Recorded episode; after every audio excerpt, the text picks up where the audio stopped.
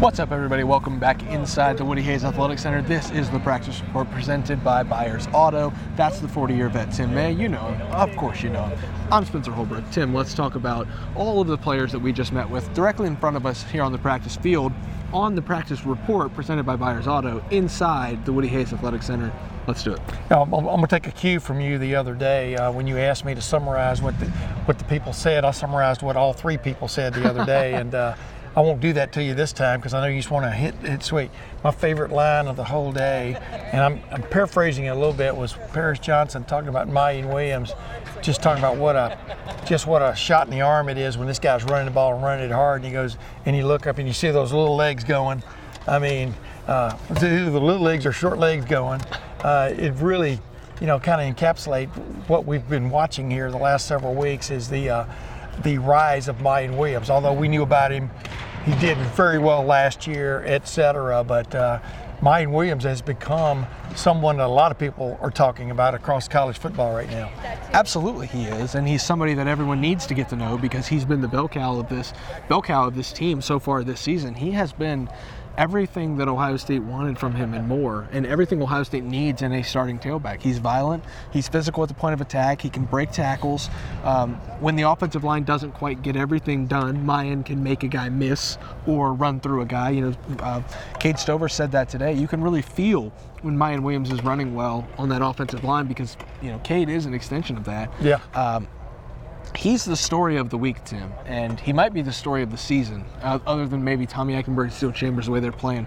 Story for another five minutes here on this, yeah. but he definitely is the story of the season so far for Ohio State. Being able to move those little legs, like you said, and and get them chopping as yeah. chop, and you know uh, whatever term we want to use for him, he's been a lightning rod, I'd like to say, for this offense because TreVeyon Henderson going down if Miyan Williams wasn't performing at this level, you could talk about a one dimensional football team, which is exactly what these guys were last year. And they didn't want to happen again. But the fact that Miyan Williams took this offseason so seriously and, and, and got in the shape that he's in now to be able to withstand multiple weeks in a row of being the guy really shows you, you know, how seriously he did take the offseason and now he's really running with it, so to speak. Yeah. I mean, without a doubt. I mean, uh, it's as I keep saying, been saying this week. It's hard to imagine this team without him at this moment. With TreVeyon Henderson and the uh, and the questions a little bit about his foot, you know, hopefully sure. he's going to get to play this week. Will be cleared, uh, and then but you know, Dallan Hayden, freshman running as hard as he can. I mean, really stands out. But yeah, Miyan Williams has stolen the spotlight in my opinion. But let's not overlook what this offensive line is doing right now. And I know not, you're not. I'm not doing that. Yeah, I mean, I'm not either. And I, I want to make sure we don't do that at all because Miyan Williams is running really well, making guys miss, made that safety miss on the 70 yard touchdown run, but he couldn't get through that first level or the second level for that matter without Luke Wypler and the two guards and the two tackles that are playing, and even Cade Stover and Gee Scott, the two tight ends that are blocking really well. Mitch Rossi thrown into that mix. Uh, the way this line and this unit are moving people, you know, I asked uh, Cade, like I said, if you can feel my, the way Miyan's running, but you can also feel when you're blocking well or when you're not blocking well. You know, Luke Wypler had a couple good lines about about run blocking and about you know being able to get to the second level and and being really clean in the way that they you know slide off of double teams and get to those linebackers. This offensive line under Justin Frye, it's not just the the talent level that they're playing with. You can tell that these guys, and this, I, I want to be clear, this is not a knock on, on Greg Studrawa or last year's offensive line. You can tell this unit is very well coached, particularly in the run blocking. And the way that they are performing is a product of not only the running scheme and the talent that they have, but also the way that they're coached to do those things. It's really a, a, sight to see right now because they're running the ball at a really high level. knock knock. Who's there, Tim? Greg Studrawa, I think you're knocking. I think you're I think you're making a knock on the way I coached the offensive line the last couple of years. How'd you like that joke? It was a great joke. I mean, A hearty Ryan laugh. Day Ryan Day switched out offensive line coaches for a reason. You're seeing the payoff. I like Greg Studrawa a, a lot. I also like Justin Frye a lot, and I really like the way things are going with this offensive line, especially as I've said countless times uh, on any platform I'm on.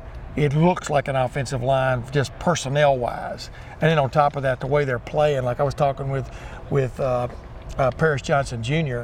about just the the athleticism you see on this offensive line, how they're taking advantage of with with these pulling actions. I mean, they've, they've always pulled guys, they've always quick trapped, they've done those kind of things. But the way Donovan uh, Jackson, for example, can get it, can get out on the edge, and for that matter, the way uh, Paris Johnson Jr. can get out on the edge, uh, the opposite edge, etc. Like, like I told Paris Johnson Jr. Was watching uh, Donovan Jackson sometimes. It looks more like a lead fullback than it does a pulling guard. Yeah. And uh, you can just go places with that.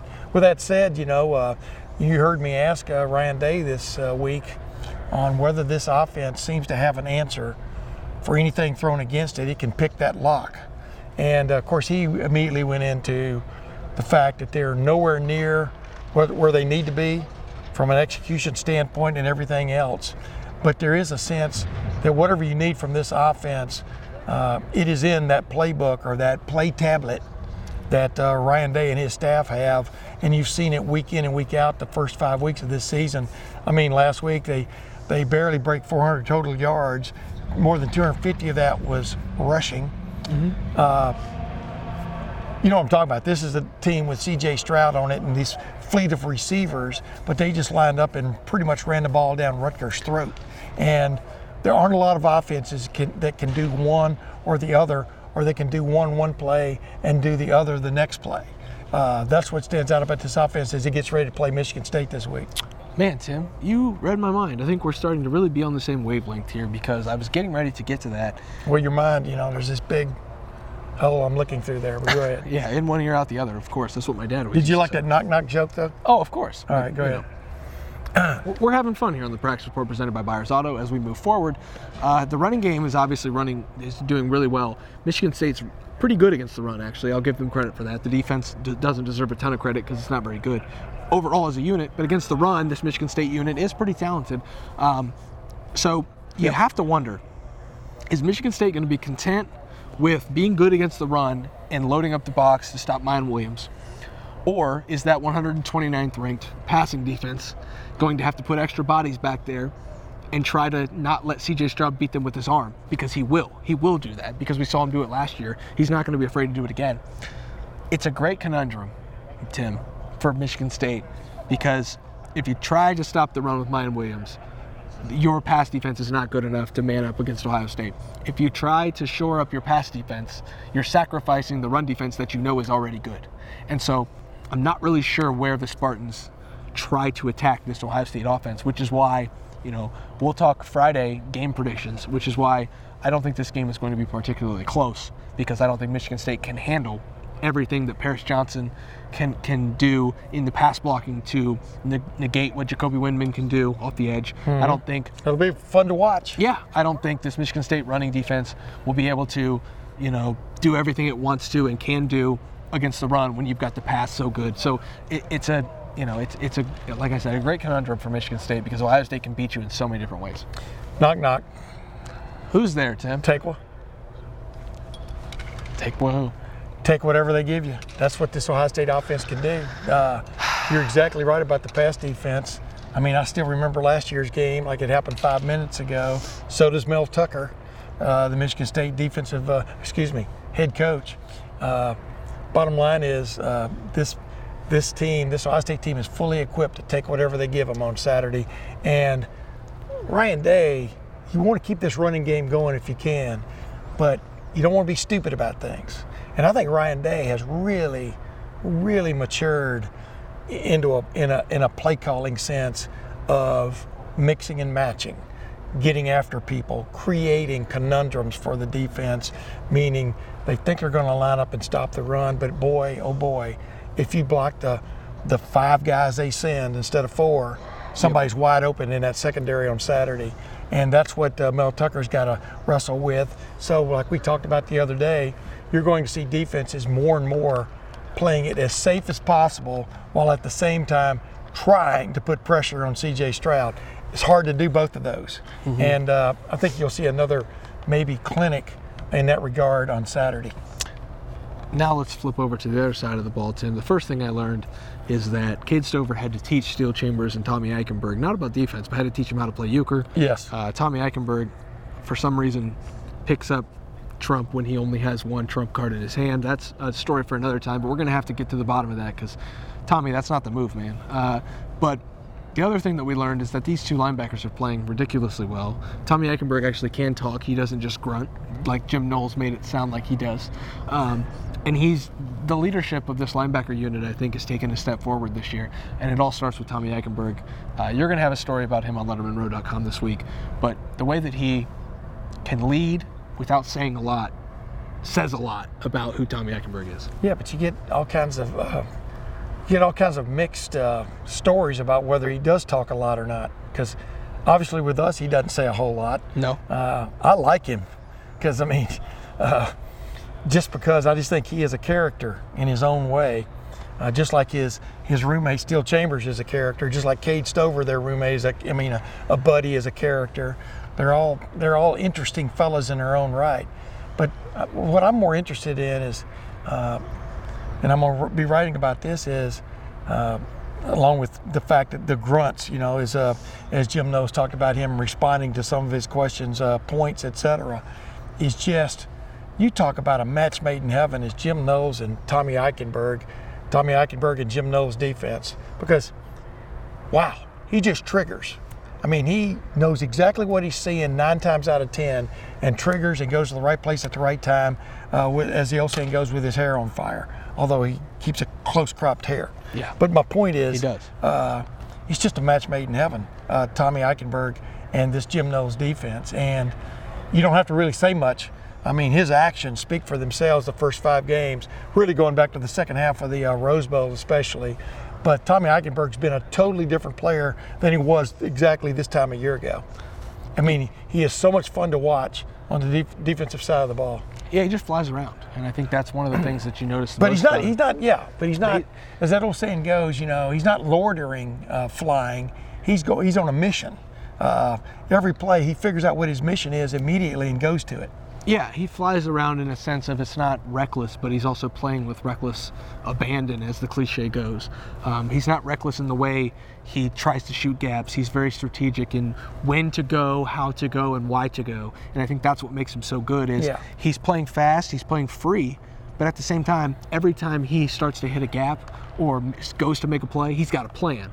And that's a really rare combination, Tim, when you can get a guy who plays as loose and as free and as flowing as Tommy Eichenberg does, but when he goes, man, I mean, he's there. Yeah. And he's making the play. Agreed. And I'd like to know, you know, maybe I'll look this up and, and, and get it to you for the story. His missed tackle rate has to be one of the lowest in the country. Yeah. Uh, the guy last year we saw would shoot gaps in that old defense, and and really, you know, one knock on Tommy that I had through the offseason was that he did miss some tackles. You know, he would, you know, a, def, a running back would get would shake loose on him, or, you know, he would not be able to pick up a, a sack like he probably could have. No, this year that he.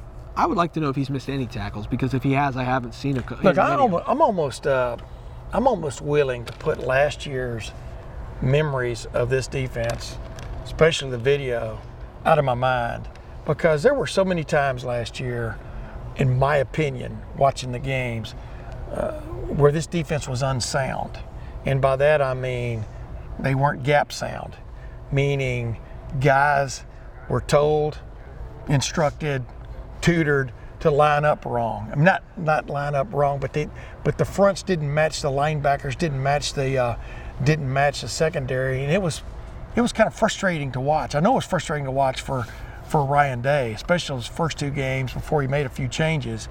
But uh, then as the year went on, uh, you know, you look like you're not very physical when you're sort of out of position.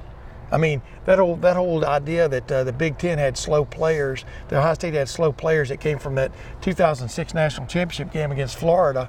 Well, Ohio State defensively was pretty much just playing soft zone, not really matching up with anybody, just waiting for the the the offense to come to them. Well, when one guy's running and you're not, you always look that guy always looks faster than you. Yes. This defense is playing aggressive, it's playing fast. Uh, Mel Tucker talked about that in his press conference this week. That's what really jumps out at you about this is they're rarely out of position. Uh, everybody seems to have a mission and knows his mission and knows the guy next to him, him knows his mission on each particular play. Occasionally you're going to get gashed. That happens in all levels of, of football.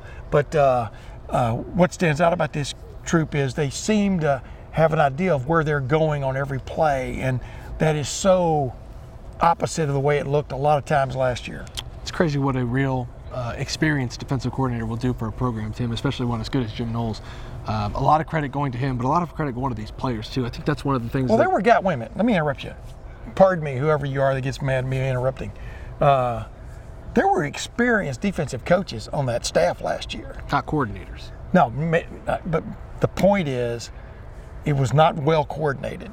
Number one, and number two, I don't think the scheme was very, was very, let's call it deep or whatever. It, you know, teams just took advantage of it. This, this, the, the, the beauty of this Jim Knowles defense is that you, he can show you the same look from one play to the next if the, uh, if the offense lines up the same way. But he can change one guy. He can change one safety's responsibility, or one linebacker's responsibility, or Jack Sawyer floating around, and it totally changes the way you have to adjust to it on, on the fly offensively. That's the beauty of this system. The beauty of it for me, Tim, is the fact that the players are getting a lot of credit, but also everyone knows that Jim Knowles deserves some credit. And so that's why you hear, you know, the, the color commentator a lot of times on TV say this Jim Knowles defense, Tommy Eichenberg in this defense, in Steele Chambers in the Jim Knowles system. Uh, it, it gives credit to both the coordinator who is designing it and the player. And I think that both deserve so much credit that it's nice to hear that when you do hear it. Yeah. Because, you know, a guy like Jack Sawyer deserves credit for the way he can move around, but also Jim Knowles deserves credit for the way he can scheme Jack Sawyer free Yeah. to get to the quarterback. Yeah. Um, knock knock. Third one, third time's a charm. Who's there, Tim? I might have five more. Uh, Tim Perry, Tim Perry, who? Tim Tim Walton and Perry Eliano. Uh, they're doing a hell of a job when you consider what they've dealt with the first five games of having guys available, not available. I'm talking about in the safety realm and also in the cornerback realm. You think about the way this defense has played with the with the problems they've had at cornerback. Number one, Denzel Burke, eh, you know, having such a uh, an abbreviated uh, preseason, you know, we weren't aware of all of his problems, but Yeah. clearly he's playing himself back into like playing shape, meaning, you know, awareness, whatever.